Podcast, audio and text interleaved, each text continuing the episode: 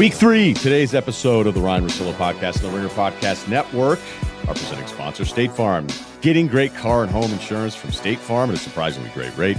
That's like drafting a player that becomes an all pro, the real deal. State Farm agents provide personalized service so you can customize your insurance to fit your needs like a GM putting together their very own roster. You need a team that supports you, and State Farm's got a great one. In addition to agents, the award winning mobile app helps manage coverage, pay bills, file claims, and more. With a great price and even greater service, State Farm goes from strength to strength. Choose insurance that always brings its A game. When you want the real deal, like a good neighbor, State Farm is there. Kyle, just a wellness check on you. Where are you at? Doing great. Another Patriots win. That's really all there is. It was a 10 Do you already like 10 Cam. Newton? So it, oh, you- yeah. No, I mean, do you already like him more than Tom Brady? Ah, that's Rank that's these tough. Patriots: Garoppolo, Brady, and Cam Newton. Because you're a big Jimmy G guy there. I, yeah, um, I think I think Cam's past. He's past Garoppolo for sure, but um, I don't know. It's like in 20, 20 years. Really, when I started paying attention, it was Tom Brady's like first year. So it's hard to say, man. It sounds dirty to say. Okay, the other reason I was thinking about you is I was watching um, a little bar rescue, and they took it out on the road, a little bit of a road show. You know, I have some issues with some of the flaws I think that they have in bar rescue, where the stress test is just bullshit because you know It's no bar would ever say like, well, no, it's just well, that's that's one way. Some would agree with you. I, I just think that it's unfair to ask your servers to handle everyone ordering a drink at the exact same time, and then everybody's like, "Oh my god, I can't believe they can't keep up." They're like, "What's going on with these orders? Who's who's who's getting the food out? And they're Hey, making have them you been dump waiting their for drinks. a drink?" yeah, Right, they're making right. them dump their drinks because it's not perfect. It's like it's go to like three girls that were at you know at Talbot's outside and be like, "Hey, do you want to be in a TV show for four minutes?" Be like, "Yeah." I'm like, all right, we're gonna get you. Here's two tokens for Cosmos, and they'll just say like, "Uh, "Have you? Did you order? How long have you been waiting? Twenty minutes? Oh my god, she's been waiting twenty minutes. All right, so uh, there's there's a predictability. Although shout out to my man Phil Wills, who's one of the resident mixologist. Uh, he's a guy from way back in my Burlington days Oh, who is wow. on the show now. Yeah, it's crazy. Amazing guy, great guy and uh, they were at the Bacardi Casa, I believe, the home for Bacardi. So immediately I'm like, man, they're at HQ right there, the Bacardi house, mixing away, and this is amazing. So shout out to them. Uh, anyway, this episode is brought to you by Bacardi Spice Rum. Spice up your game day this weekend with a delicious Bacardi Spice Dark and Stormy, a refreshing take on a classic. Just mix up Bacardi Spice Rum with a ginger beer lime and enjoy. Easy to make delicious and will elevate your game day. Make them for yourself and make them for your friends because you know they'll ask for one anyway. Toast to your favorite team and toast to this brand new spiced rum. Yeah i mean they were doing all sorts of stuff at the bacardi house. Everybody's loving it they were going with some of the old school just straight up daiquiris but like not the not the crazy ones just you know the classics but uh you know look dark and stormy very classic sailors like it sailors been around forever sailing's one of the oldest hobbies. Uh, Bacardi, do what moves you. Drink responsibly. Bacardi USA, Coral Gables, Florida, rum with natural flavors and spices, 35% alcohol by volume. The plan for today, uh, we have a good plan. We'll finish with life advice. I'll probably do some Celtics Heat wrap stuff there at the end. And I'm not shocked really uh, that Miami won the series. Bill and I actually both picked Miami. But then as it was playing out, I was kind of like, wait, Boston should be winning more of these games because they just weren't. And then what we saw in game six is kind of what Boston's deal was this entire series. is just a mess. Just a mess late. Miami's better, tougher. That's the thing. It's like, uh, man, those guys are just tougher than you are. They're smarter than you at the end of games. And I don't really know that you could debate it any other way. So we'll get to that coaching stuff in a little bit later. Uh, Bill's going to join me this week when the finals start on this podcast. So that's kind of how it works. It's really um, depending on how it plays out. So Booger McFarland from ESPN. We're going to talk some football with him. Also, big LSU loss at home, Mississippi State getting leached at home, and Costello for Mississippi State throwing for 600 plus yards. It's almost like, hey, LSU missing all the guys from last year. Is that going to be a problem? Like, nah, it'll be fine. They'll be fine. Like, nope, nope, it's not fine. Losing everyone is not fine. And so they lose. So we'll talk probably a little college ball with Booger as well. But we start this week, as we will throughout the season, with our NFL awards. Hut, hut. Okay. The Don Draper Award for branding. It's your job. I give you money, you give me ideas. And you never say thank you. That's what the money is for. You're young. You will get your recognition. Goes to Russell Wilson's MVP campaign. Remember what Don Draper said in Mad Men? If you don't like what's being said, change the conversation. Well, this started in May. And it kind of started with some awareness. And I actually do not blame Russell Wilson for campaigning for this because Russ, if he is anything publicly, he's over the top humble and deferential to the point where it's actually more annoying than just being straight up humble. But he was on a radio station in Seattle and he was like, come on, no votes at all. And it wasn't, it wasn't, um, and by the way, Russ is so good that he should be allowed at times not be humble okay? It, that that to me like if you're if you're deserving of it it's okay to not be humble in some certain moments. But he had no votes there. Um, then people started saying it's really weird that he had no first place votes. And if you dig into it, it actually isn't weird. If you go by every quarterback that's won the last few years, you're basically saying, hey, you should have voted for the wrong guy one of these last four or five years. Um, and then Chris Collinsworth, it really picked up uh, steam before the season. And Collinsworth took it to another level in the Sunday night broadcast in week two and that Pats game where he said, hey, it's my fault. I actually had voted for him. I didn't get the ballot in on time. So now everything is about momentum for Russell Wilson and him winning his first MVP, or the very least getting a first place vote. The Vegas odds, where he was behind a handful of other quarterbacks, uh, the Vegas odds actually have him as the favorite now. And the stats are incredible. And yes, he may be the guy. Um, he's deserving of it three games in. I mean, who cares? The pass defense is atrocious now. Um, it's gotten even worse in this past win against Dallas, where they were up and then had to hang on because that defense is so bad. And that's a defense that with Jamal Adams wasn't very good against the pass. And then he's out of the game, running up and down on the sidelines. By the way, one of the guys that was ahead of Russ in the MVP odds out of Vegas, that's Dak Prescott, who continues to be this artsy movie that I'm afraid. I, I'm afraid to say, like, is it not any good? Like, what that's that's like the best. I mean, look, I love Inception. I always reference Inception all the time, but there's people that try to argue like it isn't that good, and you're like, well, did you not get it? I feel like every time I look at Dak, look, Dak is good. Dak's raw numbers. We know how productive he's been. So let's pick it up where Dak is trying to get this game back. They went up 31 30, and then here we are in Seattle. Uh, Seattle goes up 38 31, and Dak starts moving the football. But there's some specific plays in here that point to my struggling with Dak. And again, to phrase it again, I think Dak's really good, probably the quarterback there for 10 years. I think we've made way too much out of this contract. He clearly wants more than the Cowboys wanted to offer, but the Cowboys offer was still really strong. And if he wants to wait it out and get to like 40 million annually, that's fine and more guarantees because that's probably what he's going to end up getting, even though I'm not quite sure how the new cap is going to work out. But whatever the cap ends up going down from the pandemic, it's going to go up because of new TV deal. So there you go. Quick little history revision. So um, Dak at first and 10 at the Seattle 22. There's 20 sec, uh, 26 seconds left uh, before the snap of the football. Okay. So they just got in the second and seven first down.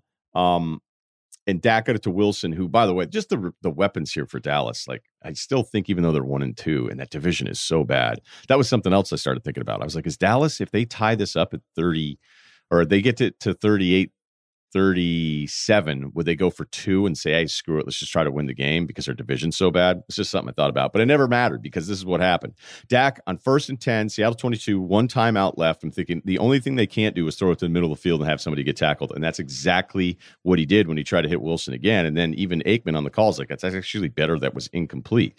Okay. And then the next thing you can't do is get sacked. And then he got sacked.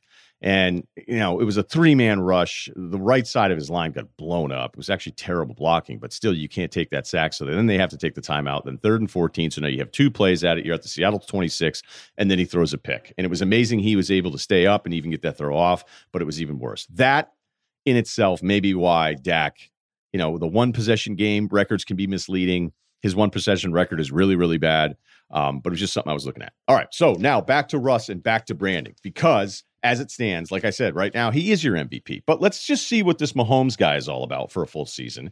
I wouldn't exactly write off Lamar anytime soon. Aaron Rodgers is absolutely on fire. We'll get to him a little bit later. And believe it or not, and this sounds insane to sound out, say it out loud, and it wouldn't be my pick to be MVP, but Josh Allen is doing some things up in Buffalo. So remember branding because branding is a big reason why the Russell Wilson campaign is taken off. Part of it is him, part of it is this year, but it's also the awareness of the brand. Just like LeBron earlier on on in his career when it was like, wait, is he any good at defense? And then he would come back one summer, tell a bunch of reporters, all I've been doing is working on my defense, which no one works on, by the way, in the offseason.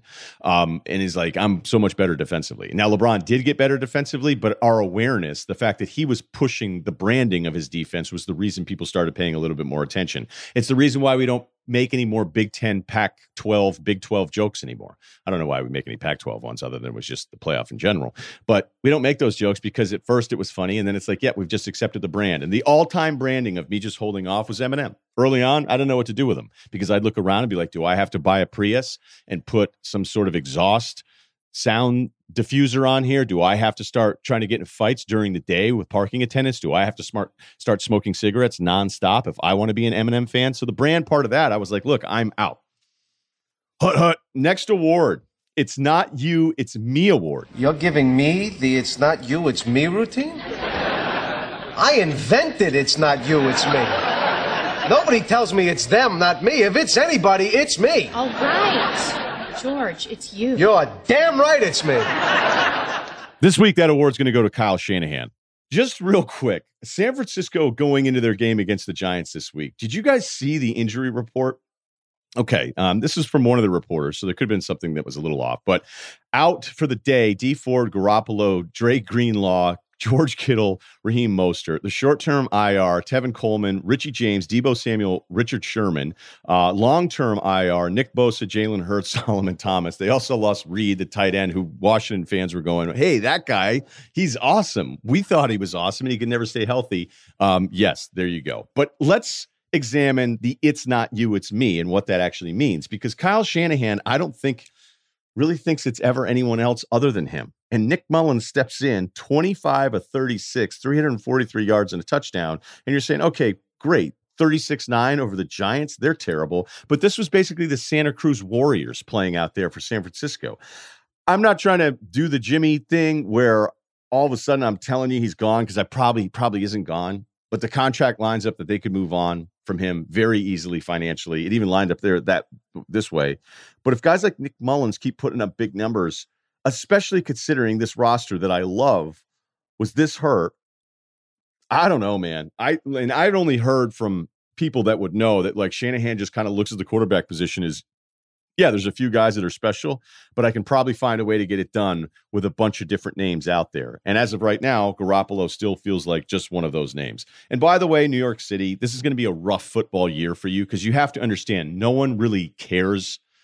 Or let me say it differently. No one's ever going to root for New York City that's not somehow affiliated with New York City. Okay. You've done a, you've had a really good run here for like 300 years.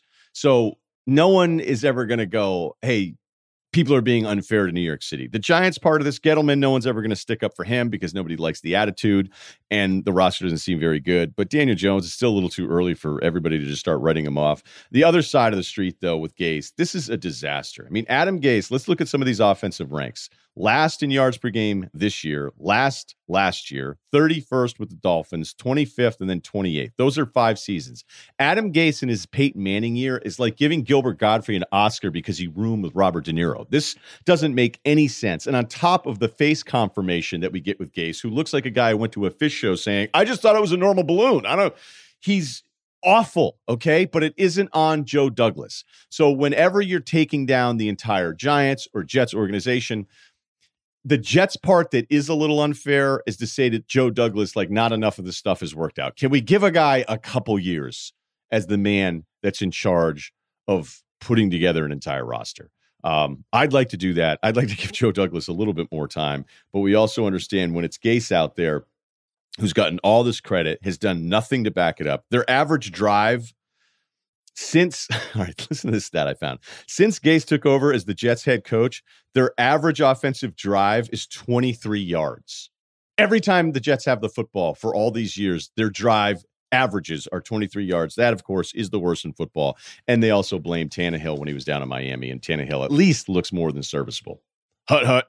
The M. Night Shyamalan Award. I want to tell you my secret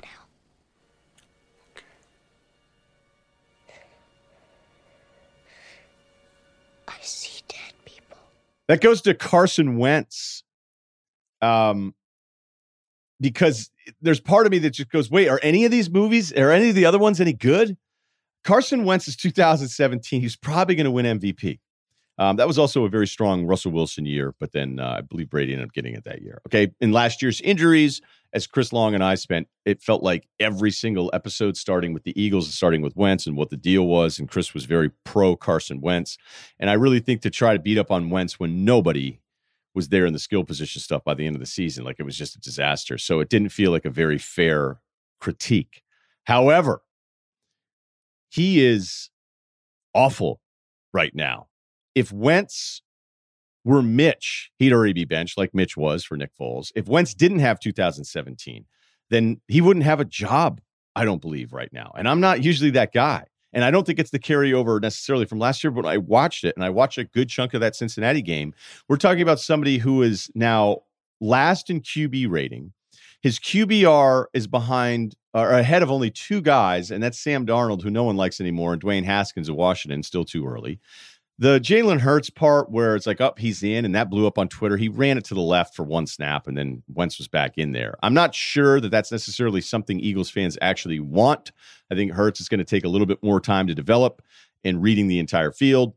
Um, that's why I think not only the spectacular talent of Tua, but I also think it was part of the limitations of Hurts why Alabama said, okay, we actually may need to make some kind of change here.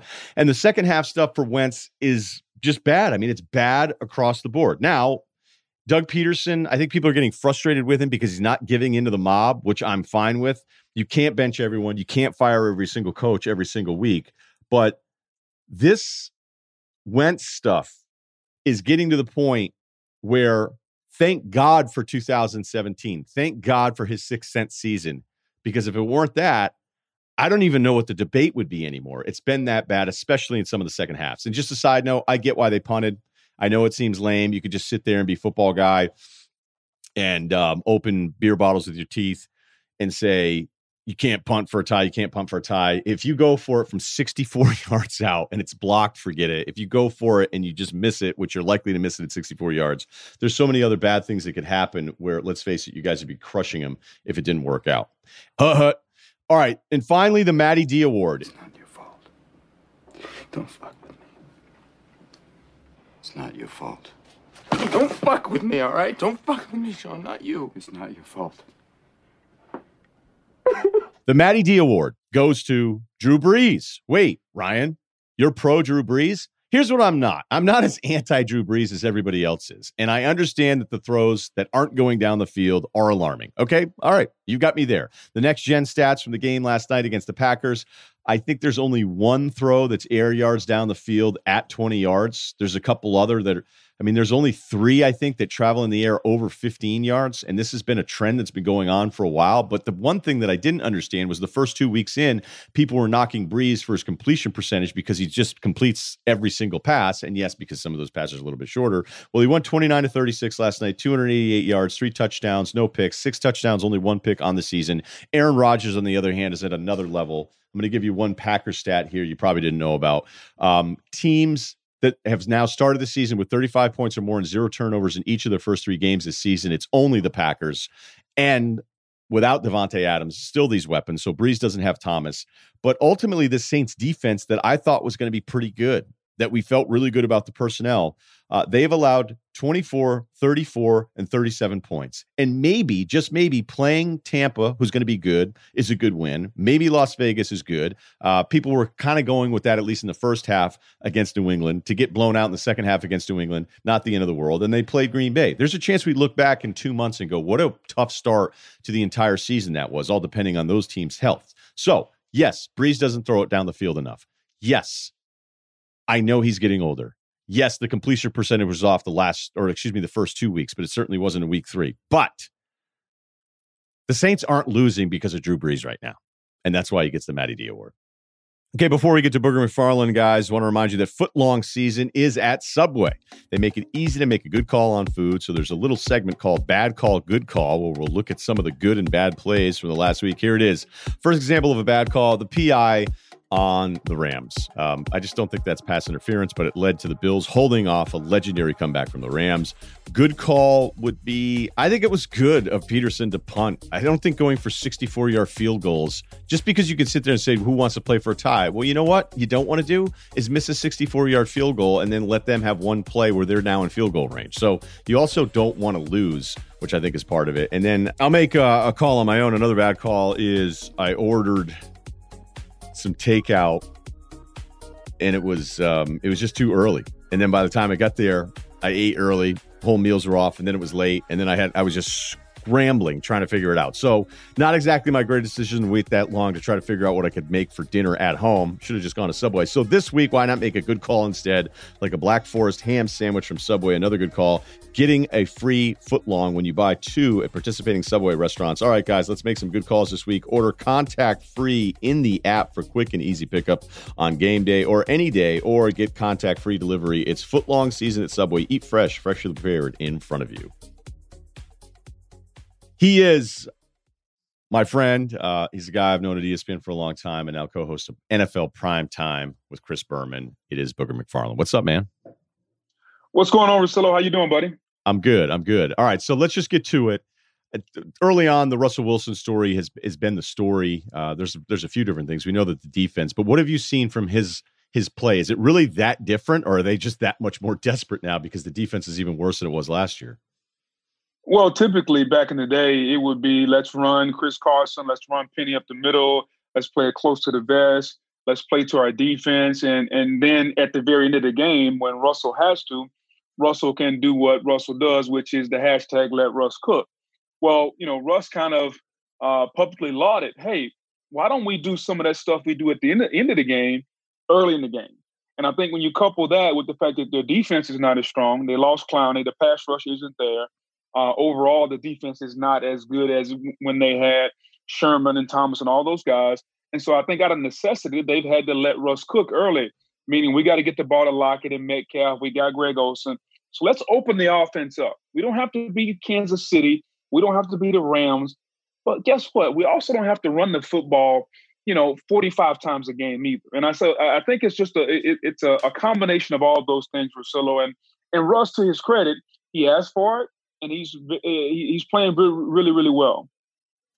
Yeah, what is going on with that defense though? Because this is surprising that it's this bad, and it's something I've been kind of looking at here a little bit. But their passing defense overall, I mean, is it just the opponent? I mean, that that's something that can happen in the first month or so that can be very misleading. But they're getting absolutely worked back there.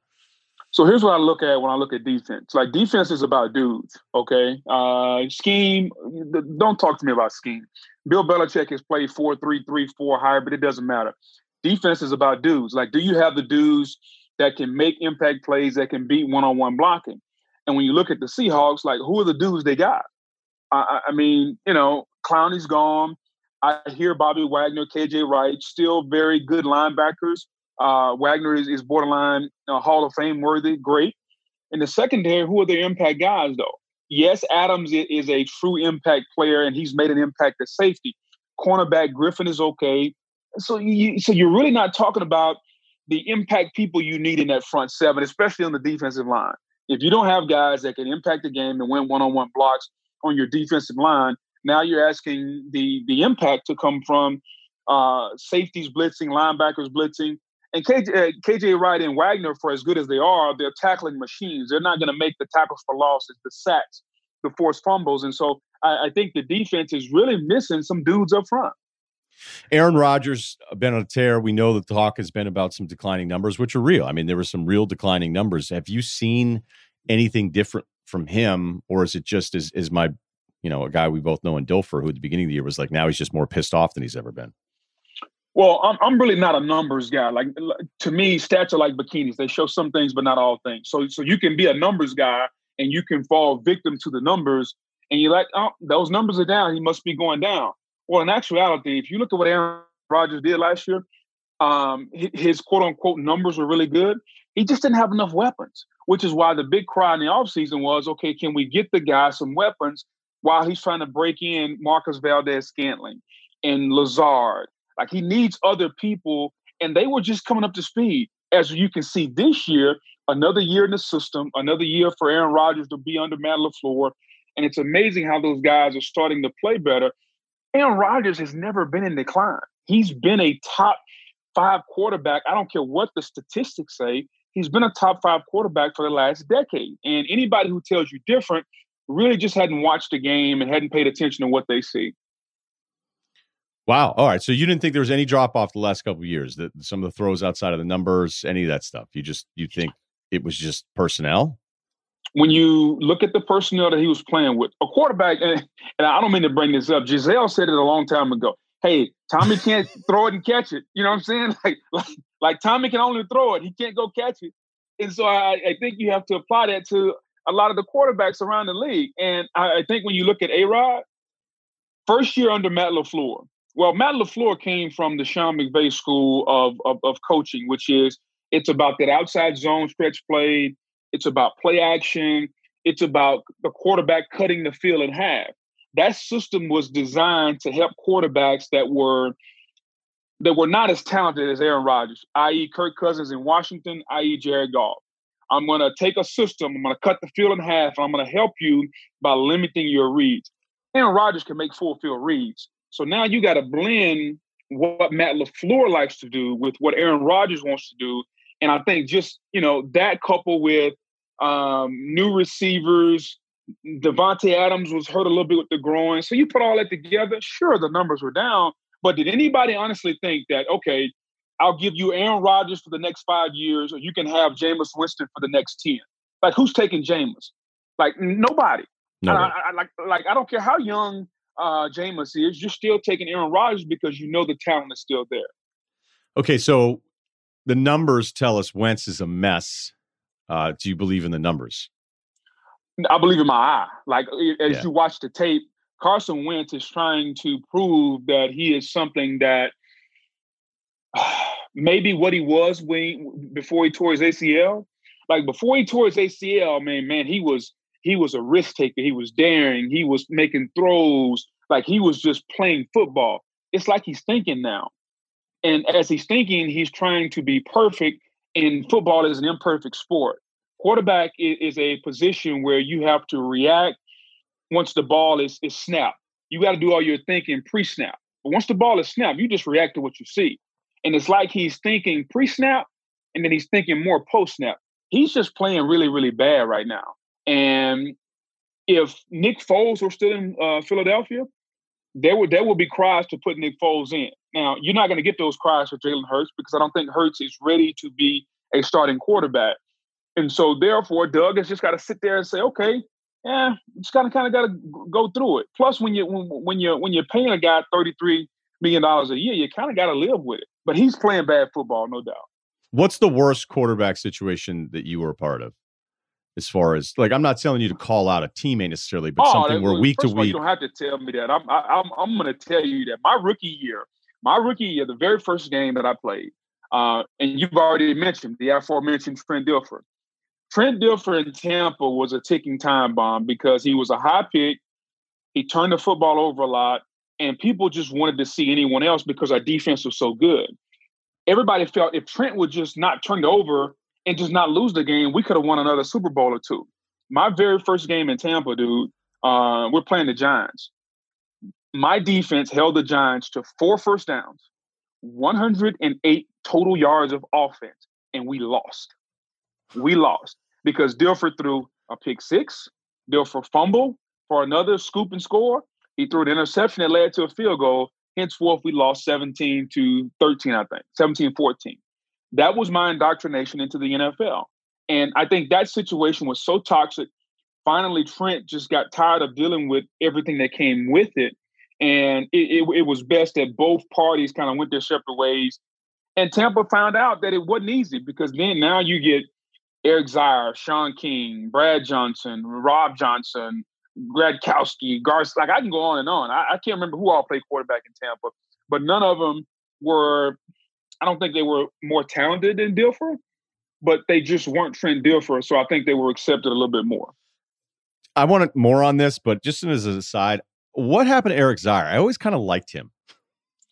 Yeah, Shaun King. Zeier Yeah. was Zeier would have been the quarterback, but Shaun King was the guy that got drafted in the I think second round, and so it was like, yeah, why are we playing Zeier? Uh, he's kind of you know the middle aged dad guy. He's going ball. Let's let's put the young guy in there. All right, some some hair shaming in that one. Um, the, the, but the Shaun thing though is is a really interesting way to look at it because back then, twenty years ago, it's like, hey, let's let's put in this.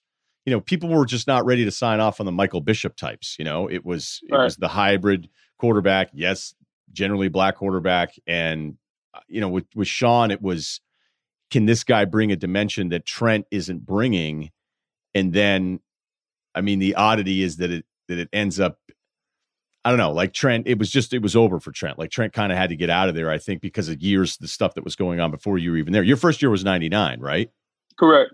Okay, but it's just it's got to be so taxing because like my whole thing is you can't just bench everybody all the time okay like it's week three philly has money invested in this guy wentz looks terrible but yeah if it were Foles, that's different but you can't just bench everybody because then if you bench everybody and then two weeks later then what you know what i mean you could be writing off a season and especially in that division I don't think you want to do that right now. But what is it like to be in the locker room, especially when your side of the deep, your you know side of the ball, the defense is so good, where every week it's kind of a debate. I just going to imagine that certain certain chances it can be draining, and then maybe other teams are just built different and where they don't have to worry about it all the time. Well, it, it can be draining, and it can create a lot of animosity. We played for a defensive coach too in Tony Dungy, so our defense was held to a high standard. After that game, we lost 17-14 to the Giants, where Trent basically accounted for all the points for the Giants. Tony came in the locker room on, um, or he came in the team meeting room on Monday, and he said, "Hey, defense not good enough."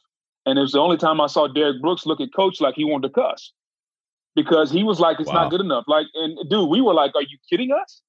and like, like we couldn't understand that, but us playing for a defensive coach allowed us to always be pushed more and more. And so we were so focused on ourselves, we never really had an opportunity to focus on our offense or lack thereof. So I think that helped us. Now, when Gruden came, and now we're playing for this offensive genius, you damn right. Hey, we need some points.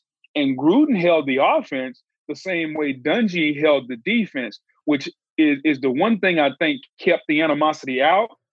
And when Gruden came over, it kind of put the spotlight on the offense. So all the pressure we felt for all those years now they felt it.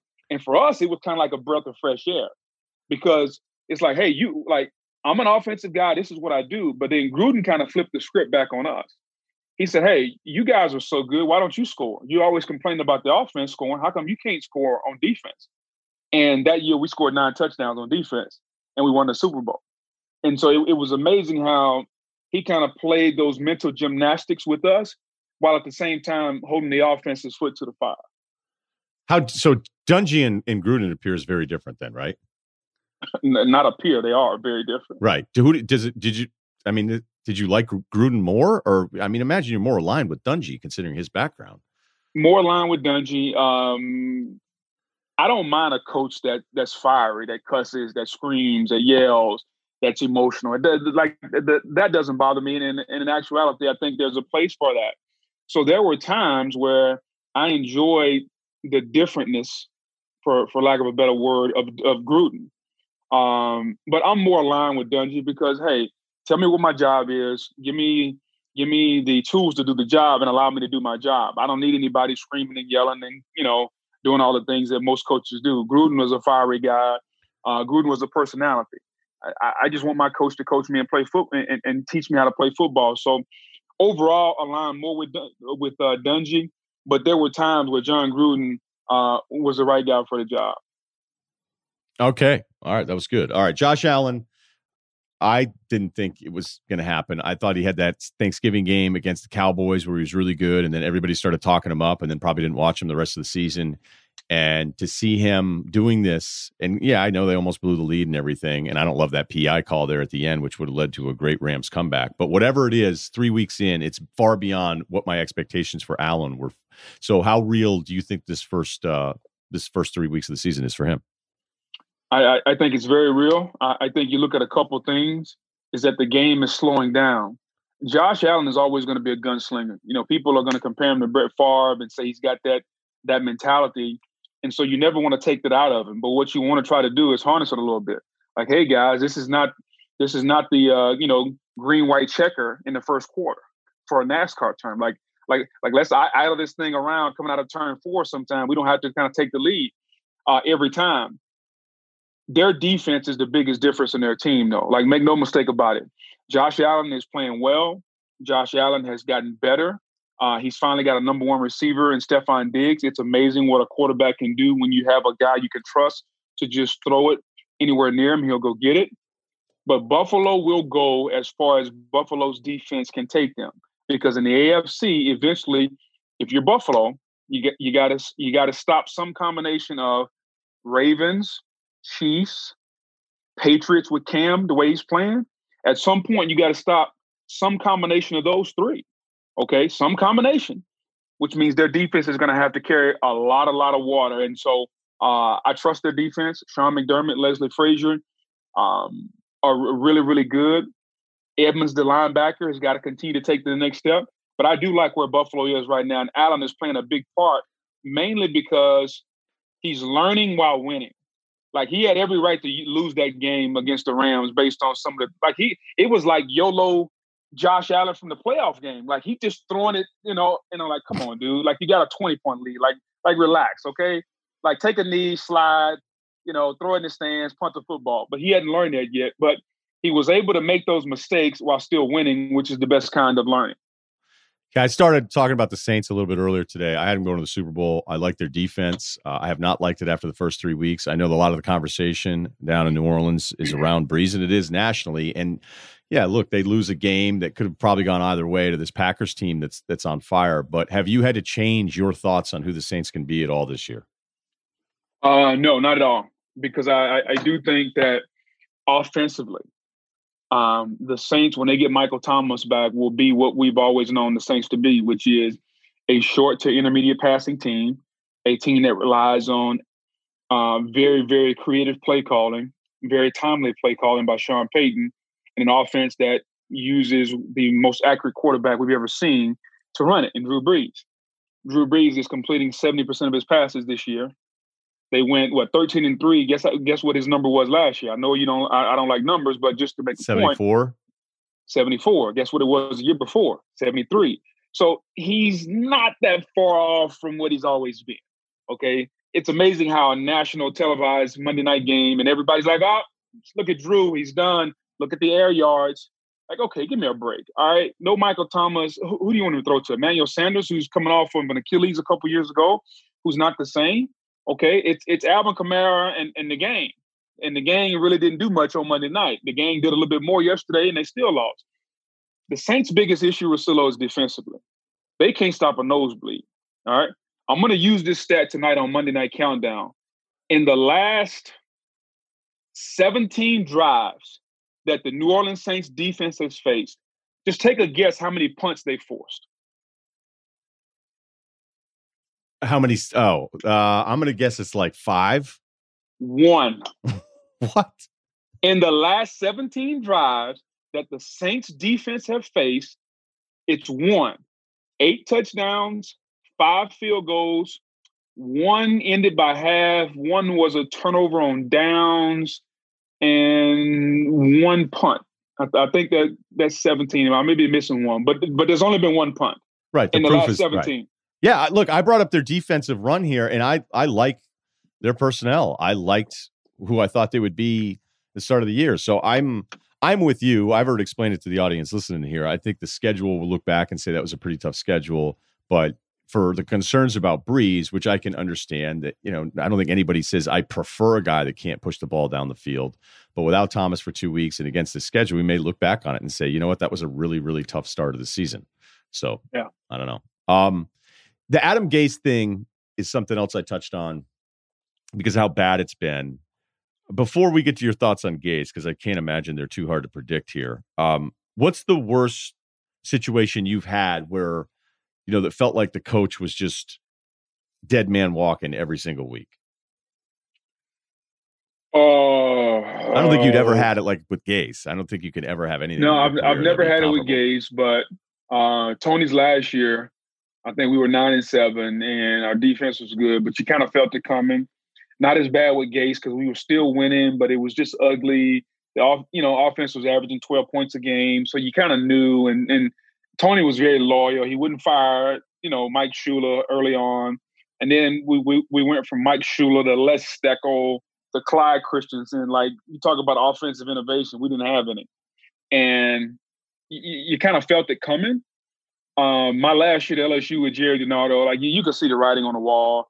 Uh, Northern Italian guy in South uh, Louisiana just didn't fit. So those are the two instances where even the players on the team kind of sat around and waited. And we didn't watch Twitter back then. We just kind of waited on the phone call, you know, to see what was going to happen. Had the coach gotten fired, et cetera, et cetera. So Uh, it, it, it's not a good feeling. I can I, I can only imagine. Um, but if you look at the New York Jets, you look at the Atlanta Falcons, and if you're a player on that team, every time you know somebody texts your phone or call you, you gotta kind of wonder, man, did something just happen? Or if there's a call from the facility, you're wondering, oh, did it just happen?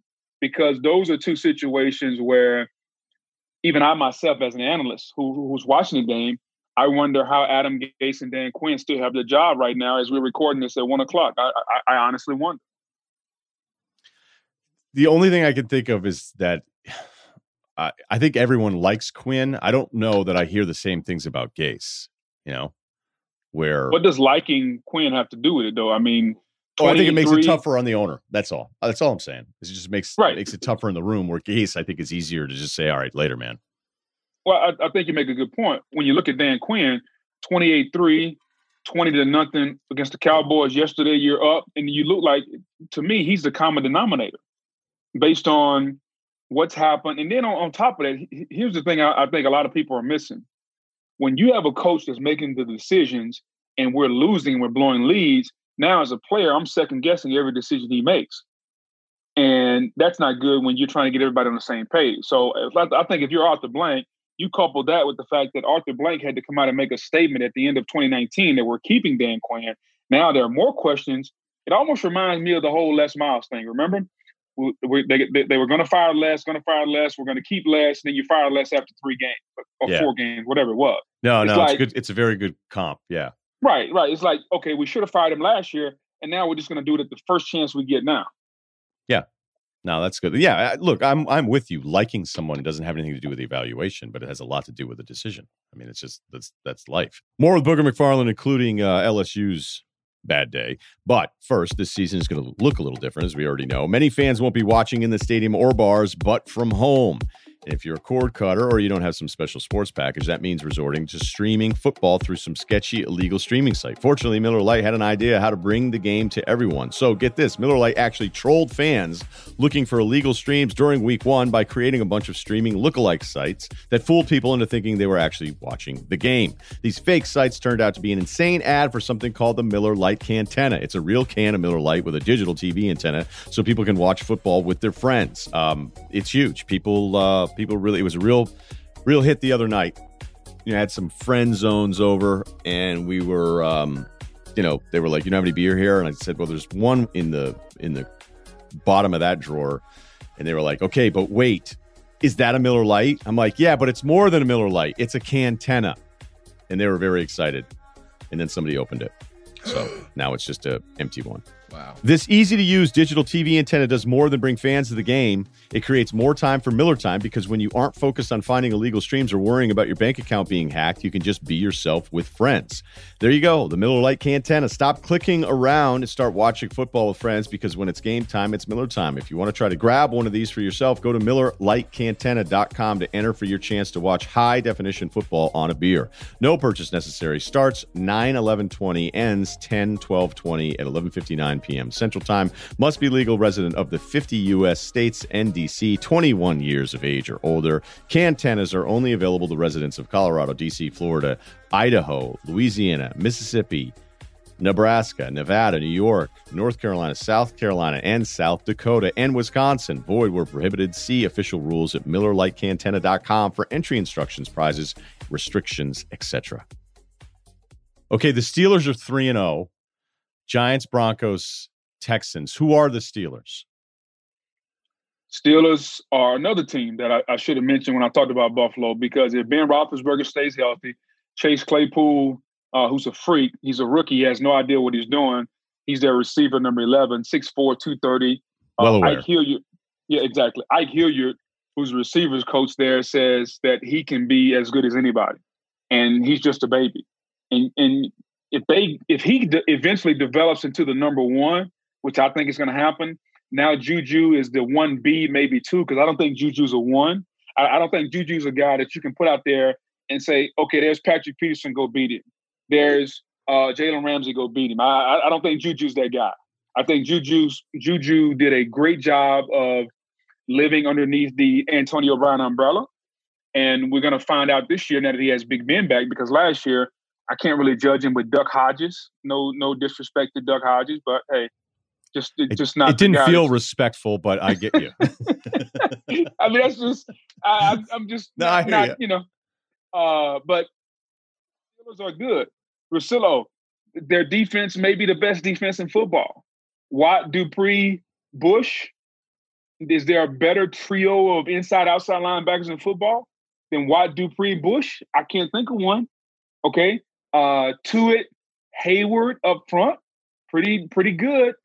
They got the same five top defensive backs they had last year back this year. It's the first time that's happened in I think four or five years. Their defense is legit. Um, you know, Minkah Fitzpatrick.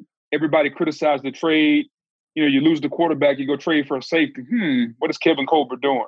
Kevin Colbert, who's the GM there, is as good as there is. So long-winded answer, man. It wouldn't surprise me if you close my eyes right now and woke me up mid-January and say who's who's in the AFC Championship game, and it's Pittsburgh Buffalo. It's Pittsburgh Cincinnati. Uh, excuse me, uh, Kansas City. It's Pittsburgh Baltimore. Like it, it, it wouldn't shock me because they're in the, they're in the conversation. Depending upon health and what happens, they're going to be right there when it's all said and done. Can I back up a little bit? Are you saying that Claypool, you see him projecting as the one, and Juju is is not a two, but you think Claypool has a chance to give you more than Juju? Is basically what I just heard there. Yes, I, I- think eventually Claypool has the skills to give you more because he's got what Juju doesn't have, which is four four speed, and so he's always going to have the ability to be a big play. Juju doesn't threaten me to run by me. Okay, like if if if, if I'm Patrick Peterson, I'm sitting on everything Juju does. If I'm Ramsey, I'm sitting because he, I'm not afraid of him running by me. There, are, you are afraid of 6'4", 230 running by you. So therefore, I think that the ceiling is a lot higher. Now he has a long way to go. As as the receiver coach Ike told me, you he's got a long way to go. But the ceiling for Claypool, I think, is higher than what Juju has shown us so far. So I loved Claypool all year, and every time I felt like I looked at, and there was a crazy deep wide receiver draft where eventually a lot of those guys ended up feeling like they went later than we thought they were going to go with all the projections leading up to it. And I don't know, I seeing him be good and seeing him go in the second round, and I, it's just one of those moments where you go, how is how is it that you feel like you're the only person watching? There's a couple other guys um, that that would text me that would listen to the podcast and be like, I love him too, I love him too. I don't really get it, and yet uh you know maybe it's just because this guy like jeudy and CeeDee and all these other dudes where if it were a weaker class claypool probably goes in the first round but these first three weeks they don't seem like a surprise like this isn't a mistake at all at least for those that watch them at notre dame If I gave you a chance right now, and I know we're three weeks in, to redraft the wide receivers from the last year's draft. So you got Jeudy, Ruggs, Reagor, Jefferson, Claypool. Who would you take first? Well i'm not going to give up on CeeDee lamb after three weeks I'm, i can't i can't he's still my favorite from the class because i think there was some some stuff in him that was a little different from other guys i saw um so i'd still take CeeDee but you know, look, I didn't even think, like I always like Chase more than Jefferson at LSU, and granted, Chase is a year behind. So the Jefferson love, and we just saw his big play, uh, and he put up huge numbers. I mean, I imagine you're probably saying what Jefferson second. I, I don't even know if I want to go because I feel like it's too early. But you seem like you want to turn the whole thing upside down. No, um, I don't think I would take Ruggs where like Ruggs to me, although I think he has big play potential and he's shown that. I think CeeDee Lamb would probably be one. I'd probably go Jefferson two. Um, Reagor Clay- would probably fall behind Claypool. I, I'd, I'd have Claypool higher. Like Reagor, and I get he's been hurt or whatever, but it, it, it almost seemed like Philly was reaching just to get a fast guy. What about Jeudy? We left Jeudy out. Yeah, like Jeudy, Jeudy's gonna be judged based on the guy throwing the football. Like he can't throw it and catch it. You know, so he, he's got to, you know, Drew Lock's got a, you know, the shoulder, and now he's dealing with Driskel and I can't who, whoever the other guy they put in there yesterday. Like he Rypien? was not good. Yeah, him too, Rypien. Is, that that's not Mark Rypien's? I think it's a nephew. Okay, all right, I'll I'll I'm get about IT to say, I on mean, that. I got you. I love it. What, IT what were you? What were you about to say? No, I, I'll keep that. Like when you said, first of all, when, when you said IT, I'm assuming you're talking about Google. Yeah, it's a joke. It's actually it was a Chris Long and I joke, so he deserves the credit for it. So if you ever hear him saying it, he deserves he deserves the credit. We just used to always love whenever we were stuck on something, we'd be like, we get IT on that. Yeah, it's uh he Brett Rypien. Um, wait a minute, wait a minute, wait a minute. Yeah, he's he's Mark Rypien's nephew. So yeah, whatever. Gotcha. I caught I caught a decent enough chunk of that game. I don't know why. I guess I wanted to watch Brady a little bit more. That's your neck of the woods because I have a couple other questions not related to this. Give me your Tampa and Brady and the whole thing. By the way, the the Gronk stuff. I watched him very closely yesterday. I thought he looks gr- like he looks great. He's running around great. So I'm not I'm not worried about that. I and when Arian said, you know, it's not like he's running past everybody, and you're like, well, that's not what he necessarily does. I thought he looked pretty crisp yesterday. So I don't know. Give me your thoughts on Tampa. Um, Tampa's defense is ahead of their offense, and their offense looked pretty good yesterday. Todd Bowles is underrated. He'll get head coach considerations after the season. Tom Brady, for as much disrespect as we give Drew Brees, I, I, I think we don't give enough respect to Brady and what he's done with his body and how physically um, gifted he still looks at almost 45. Is Tom Brady older than you, by the way? No, I always know exactly how old he is because we were close to having the same birthday. So I got two years on him. So you're 45, he's 43. Yeah. Okay. He he looks outstanding. Well, he's Um, not a big. He's like a pliability guy, so I'm gonna go too far. But yeah, he's kept himself in good shape. Well, I mean, uh, first of all, pliability is one thing. Being able to succeed at it is another. Um, Kidding. I'm just being a punk. if Tom Brady can stay healthy, people laugh when I say this. These are the best weapons he's ever had. I don't care. Don't talk to me about Wes Welker, Randy Moss. I, I- listen, for as great as Randy Moss is, That 07 team, man, I don't know. okay, listen, for as great as Randy Moss is, the drop off between Randy Moss and whoever the second best weapon on, on the Patriots team is far greater than the drop off from Mike Evans to Chris Godwin to OJ Howard to Cameron Brate to uh, Rob Gronkowski. If, if you follow me there, Yeah, I don't know. It's Welker though. I mean, that's the that's the problem. It's Welker. It's your man Kevin Faulk. I can't believe you disrespect me Chris- out of the backfield like Chris that. Godwin. Chris Godwin, like I realize he doesn't have the stats that Wes Welker has, but like if, if you put the if you look at what they did, I mean, Chris Godwin is basically Julian Edelman, who was basically Wes Welker. I mean, they're, they're all doing the same thing. They're, they're working underneath. They're being Tommy's security blanket, and that's what Godwin is going to start to develop into. But Godwin has another dimension that he can take it to the house too. Yeah, no, I I hear you. You know what else I've I've loved is this this run of undersized white receivers. Um, Scotty Miller, your boy, Yeah. checking in at five eleven. I feel like every time I I'm just clicking around on Sundays, I'm like, who's that guy? Like, oh, like he's five ten, and you know he wasn't drafted, and he just he got there on on guile alone. I don't know. I'm just uh, no one's ready to do it. I'm not saying start prime time with is the NFL white wide receiver on the on the come up. Um, but I'm just yeah, hold off on that for right now. But it's just something. else No, you know what they're gonna have though is What? you know you, you know how in the off season everybody's doing like a, a pass rush summit, an old lineman camp, like all the all the guys are getting together. Scotty Miller, Cole Beasley, Julian Edelman, uh, they're all gonna get together and do like, hey, if you want to be irrelevant and rich, come work out with us in the off season because these dudes they may not get the household like they may not be the household names or get all the accolades, but Scotty Miller, uh, is it Adam Humphries, the, the, uh, another guy that was in that category. Well, we got uh, Andy Isabella for the There Cardinals. you go, UMass Yeah. baby. yeah um because he's out there just trying to get it done I, I gotta i gotta check and see what the numbers are for him right now um all right six catches six catches couple td's though that's why andy isabella Yeah, he had a six, touchdown. 188 i don't know if he's well actually he is kind of yoked up a little bit um, Oh, Cooper Kupp i mean he doesn't to, me cooper's like straight up a stud um there's another dude that i'm forgetting this is an unbelievable segment though i'm, I'm glad we, we got to this they can have a convention and just if if you're if you're between five nine and five eleven, because if you get over six feet, then you're gonna graduate into a different category. But Yeah, five nine right. five eleven, you have to be able to play the slot. Like the slot is a prerequisite. You cannot be an, an X. You have to be a slot guy so you can work underneath smart, heady. I can use all the adjectives that go with the wide receiver. I mean, it, it's a it's a great idea. Yeah, I think I think you're onto something. Hoodies alone fits. Okay. What's this been like for you, man? Prime Time is a legendary show. You're sitting next to a legend in Chris Berman and just jumping in, get, go wherever you want with this. But I, I want to know how it feels and what it's been like for you. You know what, man? Boom has been really cool. Chris Berman. Um, you know, this opportunity came about just at really at the last moment. Uh, I, I think in this time where we are, you know, TJ's has been and sat in that seat for what 20 years.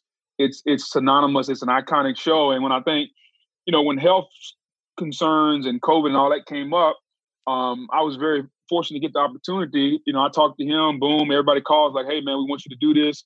Um, you know, TJ is like giving it his blessing and dude. I don't usually get nervous when it comes to TV. Like TV radio is just like, okay, I'm just being myself because I, I, I'm I'm at the point now where I'm comfortable doing that.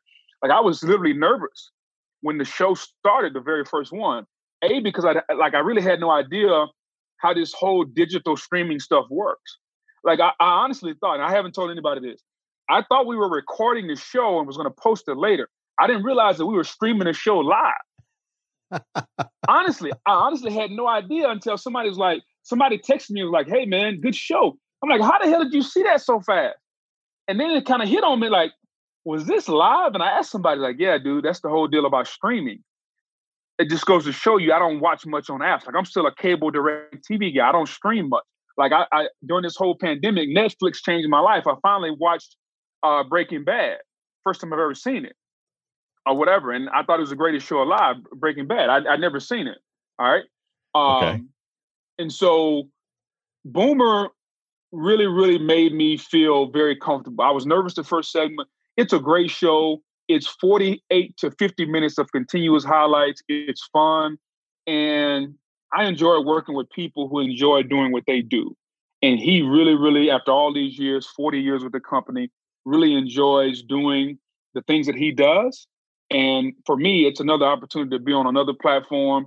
You know, there's so many different things that are being cut back in America, TV rights, etc. The one thing that I think a lot of companies, including ours, are pouring funds into is digital and streaming rights. And that's been really, really cool for me to kind of get on that platform. So I got a little, I'm doing a little college, a little pro, a little streaming. Dude, it, it, it's it's fun. Um, the smile comes on my face every time I'm on TV and I'm really enjoying it. What's it been then like for you post Monday Night Football? Because it got pretty rough there at the end. You know what? It, it, it's been really, really cool, man, because I always look at the criticism and how, how you get it, which is mainly social media, social media is the vocal minority. And I've never really cared much about the vocal minority. Um, I didn't get the job through the vocal minority. I didn't lose it through the vocal minority. I think that, you know, our company, based on where we are with NFL rights, trying to get a Super Bowl, et cetera, et cetera, they are trying their best to continue to land what I call the white whale you know, Peyton Manning, Tony Romo, like they they are trying to do whatever, and and that's their right. You know, um, they gave they they gave Tess and I run. They didn't feel like it worked out, so we move on. So I don't really. That's kind of how I look at it. Like I've been at the company long enough, and I've held, what one, two, I've held about five jobs at this company, from the SEC Network to ABC to now Prime Time to Monday Night Countdown. Like I've been in enough forums uh, on our platform to know that there's so many different things you can do whether or not you are good or great at at, at all of them ultimately ultimately determines the opportunities that you get and i must be doing something right because i've been given a lot of opportunities and most of them um, have been kind of handpicked so I, I feel really good about that you can check out prime time on espn Plus. and before i let you go i got to ask you about lsu it appears that having no players back from the title winning team is potentially challenging and yet when i watch that game when they lose, and, maybe you set me straight, but like Ali Gaye off the end, and then um Damone Clark 18, and then I I'm trying to like go through the two deep here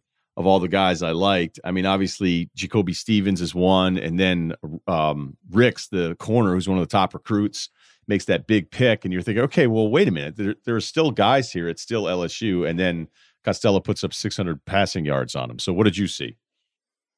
Well, I saw a bunch of young guys that in their first game experience, um, they didn't play well. They momentum kind of got the best of them, and I think that's to be expected. Normally, that's against uh, Northwestern State, and you kind of get that out of the way. Just happened to be against Mississippi State. That's number one. Secondly, I, I, I think a bigger issue was Bo Pelini, the defensive coordinator, because and, and and I haven't talked to Bo, and so maybe I'm maybe this is the, wrong for me to do this, but from a football standpoint, here's what I know: the definition of insanity, and not just in football in life, is to do the same thing over and over and expect a different result, especially when it's not working. And if you look at Bo Pelini, man-to-man coverage was not working. All Mike Leach did was say, "Up, oh, you're going to play man, tight man. We're going to run crossing routes and fades." That's all they did. And LSU did not make an adjustment um, at all. And I think that goes to coaching.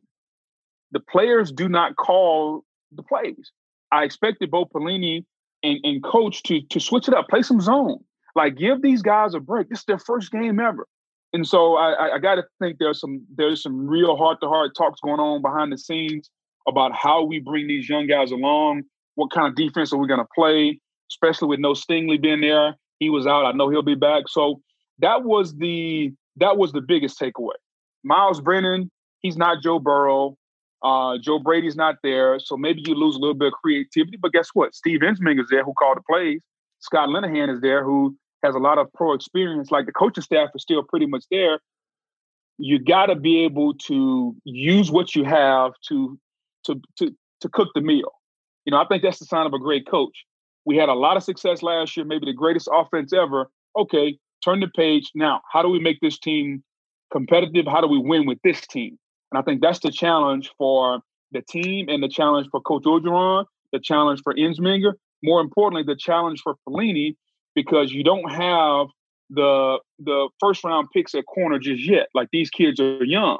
And I think Pelini's got to do a better job, and Coach O's got to supervise it. How do we improve from game one to game two using what we have? And I can't wait to watch because if it doesn't get any better, big guy, think about this: Ole Miss, Lane Train is throwing it around. Trask is a potential first or second round pick at quarterback. Mac. Jones looks the part. Um, Jimbo is an offensive wizard. Like it doesn't get any easier after you get past Vanderbilt, Missouri, and hell, and I'm not I'm not so sure Vanderbilt, and Missouri are going to be pushovers the next two weeks. So um, this 10 game SEC schedule is both a blessing and a curse. It's a blessing for COVID and the ability to limit um, the, the the the the virus, but man, it is a curse because you are about to get hit with good skill players every week. My man, that's Booger McFarland. I'll still be making the Bama trip. Uh, there was some question. They were like, "Are you going to cancel now after the Mississippi State game?" And I was like, "Nope." But we'll see because it was uh, definitely more like a spring game atmosphere there. But I, I don't, I don't really disagree with anything you said there. Hey, enjoy the season again. Primetime ESPN Plus. Booger McFarland, Chris Berman and it's been a lot of fun to watch. And I'm really happy for you, man. So we'll talk soon. All right. Appreciate it, man. Take it easy. And the last thing I'll add, I know you're at home. Can we get a picture on the wall somewhere? I'm looking around behind you. Can we house. anything on? Dude, just put something on the wall. Put a hey, go the old school college route. Just put a towel on the wall. Like do something, dude. Little, yeah. No, I actually asked, but that's that's over in the weight room. We've got a full weight room here. Um, and I asked the guys at LSU. I said, can you get me some sort of flag or something like that? Um, but yes, the walls are bare. But I'm going to tell you right now, that's that's because we're all kind of products of how we grew up. And my mother was a bit of a hoarder, and so there was always stuff. There was always stuff everywhere. So once I got to adult range, I always realized I don't want anything. I want functionality. I want Japanese. I think I, it's called Japanese minimalist, where I just want everything in the room has to be there for a reason to function. Yeah. And so I don't like people that want to put up extra furniture or put things on shelves and little trinkets and all that stuff. I hate all of that stuff. Now I'm not against art. I'm not against a nice painting or something or a picture, but um this oh. room just got redone. This room this room was like this storage a week ago. So we're uh, we're ready to roll. yeah, okay.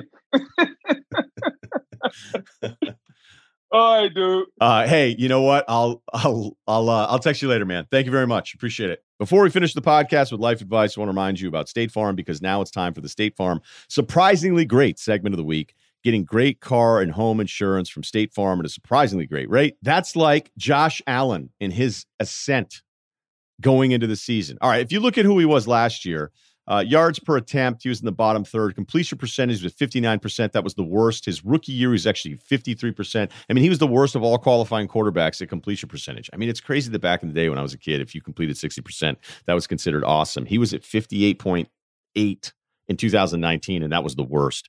Well, this year, he's at 71% of his completions. Um, the average yards per attempt has gone from six, six and a half ish to nine. The touchdown interception ratio 10 touchdowns, 12 picks first year, 20 touchdowns, nine picks last year. Now his touchdown interception ratio is 10 to 1. So the yardage is up, the completions are way up, the decision making is way up. He's getting sacked, I don't know, about the same amount. So we'll uh, leave some room for improvement there, and we'll see how uh, the rushing attempts shake out throughout the rest of the season. So there you go. State Farm agents provide personal service so you can customize your insurance to fit your needs, like a GM putting together their very own roster. You need a team that supports you, and State Farm's got a great one. In addition to agents, the award winning mobile app helps manage coverage, pay bills, file claims, and more. With a great price and even greater service, State Farm goes from strength to strength. Josh Allen, from weakness to strength from years one, two, and now into three. Choose insurance that always brings its A game. Whether you want the real deal, like a good neighbor, State Farm is there. You want details? Fine. I drive a Ferrari 355 Cabriolet. What's up? I have a ridiculous house in the South Fork. I have every toy you can possibly imagine. And best of all, kids, I am liquid. So, now you know what's possible. Let me tell you what's required. All right, here we go. Uh, let's do uh, one life advice, life advice, rr at gmail.com. Okay, little uh little stuff here at the top. Um let's uh he gives me his background, but that's not really what's important here. He goes, All right, long story short, me and my family are sick of the crap. One of my brother-in-laws, let's call him Jordan, is pulling on my sister. Let's call her Marie. I hope those are not their real names. It all goes back to when they first started dating 12 years ago, and he caught by my sister living a double life, dating multiple women simultaneously while using fake names, it got to the point that she was preparing to contact the authorities about his immigration status. Oh he moved God. to the USA from Nigeria for school and has been here for nearly 20 years. Um, because there were some things she knew about that at the time he was loosely in violation of. All right, so he was he was breaking the law on top of breaking hearts. They worked their stuff out, got back together, and got engaged, married shortly after. Over the years, he's increasingly had excuse after excuse to never come to any family event. He takes time off from work to visit friends all over the country often, but will never take time off uh, to come to any holiday event despite all of his planning and around his schedule. In the last few years, Marie has dealt with pretty severe anxiety over Jordan's habits, and he's done very little to help her. He will never be transparent with what he does or where he goes, and immediately leads to insecurities based on his past of not being faithful to her. Marie has been seeing a therapist for quite some time, but he refuses to join her her asking him to. Maria's come um, an incredibly long way in her personal life, both spiritually and emotionally, without any help from Jordan. All right, this is we already know where this is going. Um, in more recent months, some shady stuff has come about regarding Jordan. No shit. One of Marie's friends found an Instagram account that Jordan has, of which Marie and the rest of our family is blocked from seeing or messaging. Okay. And some investigating, Marie found an Instagram fitness model's account that Jordan's been interacting with, with frequently and gets defensive over. So the, the your sister, the wife, goes to her husband and is like, Why are you interacting with this fitness model IG account? And he gets mad at you. Um, and oh, by the way, Marie is also blocked from this fitness model's account. All right. Uh, a few weeks ago, Marie and Jordan went on a weekend trip to Nashville. A few days after returning from the trip, Marie realized she forgot to mention an issue with something in their room. All right, so she calls the hotel back to let them know. When she called back, they asked her which reservation she was talking about because there was one from their stay the previous weekend and one for the following weekend, too. They had her information connected with Jordan's credit card from the previous day. Just so happened Jordan had visited been visiting a friend in Arizona, but we suspect now that he was in Nashville again. What leads you to that? The hotel room reservation at the same hotel in Nashville that your sister wasn't at um, at the same time for the second reservation. Even bigger coincidence, the Instagram model happened to have a story on her account showing the lobby of the exact same hotel. I don't even know why you're asking me here at this point because you already know the answer. Marie asked Jordan for some sort of proof, a flight, a ticket. Uh, anything that could prove he was actually in Arizona, and he refused to provide anything because he doesn't have anything. All right. There's been some conversation between myself and our two other sisters about what we should do. Okay. If anything, we always try to stay out of each other's business uh, unless they ask for help. But this is getting to be way too ridiculous to leave it be. I agree. How should I react to this? Uh, how should I react to the situation as the only brother in the family? To what degree should I try to comfort or confront him about this nonsense? I don't want to be the one to stir things up, but all my family's fed up with this crap, and someone needs to call him out um, either on a potential affair or his pure ignorance of my sister. Any advice greatly appreciated. That's from Ricky, not his real name. Okay, that sucks, man. I mean, it really sucks when your sisters are getting screwed over. Um, and this isn't just some guy she's dating. This is somebody she's married to. So clearly there's some feelings here. So you always have to worry about like, okay, your sister's going through this stuff, but does she care about this guy and trying to salvage it more than she cares about common sense? Because common sense tells you this guy's a total, total piece of shit. Um, we we don't we we know like anybody that's like oh I'm blocked on this thing. Well, why would your husband ever block you from looking at any se- like why do guys have second accounts? Okay, problem flag. He's blocked from the account. Flag. A fitness model blocked me who I don't know. Flag. Um, he already did this before. Double life flag. Like he can't handle. He can't do the thing that that you need to do if you're going to settle down, right?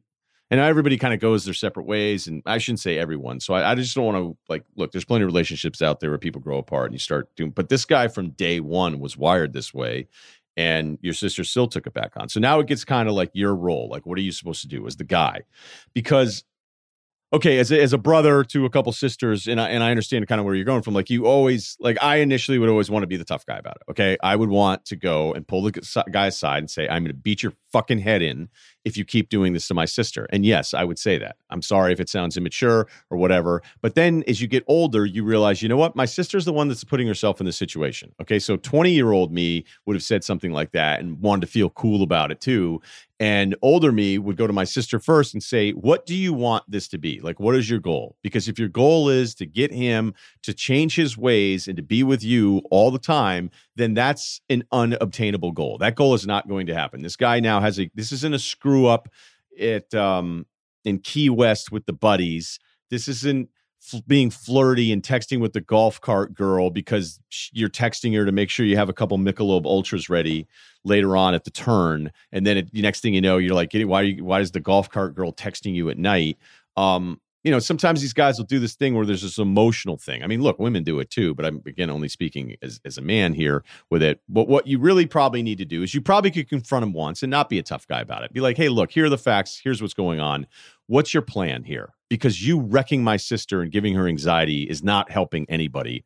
And that's why he doesn't show up because he either feels guilty or he doesn't like any of you. He certainly doesn't respect any of you. So I think you could have it out with him once because that's the other thing that is starting to piss me off more in life is that everybody's about taking the high road and not calling anyone out. And that's why I think the assholes keep winning because you're like, hey, there's all these people in my industry that do all these shitty things behind the scenes. And I hear about them all the time. And then I see them on social media talking about like how they support each other at work. And it just isn't true.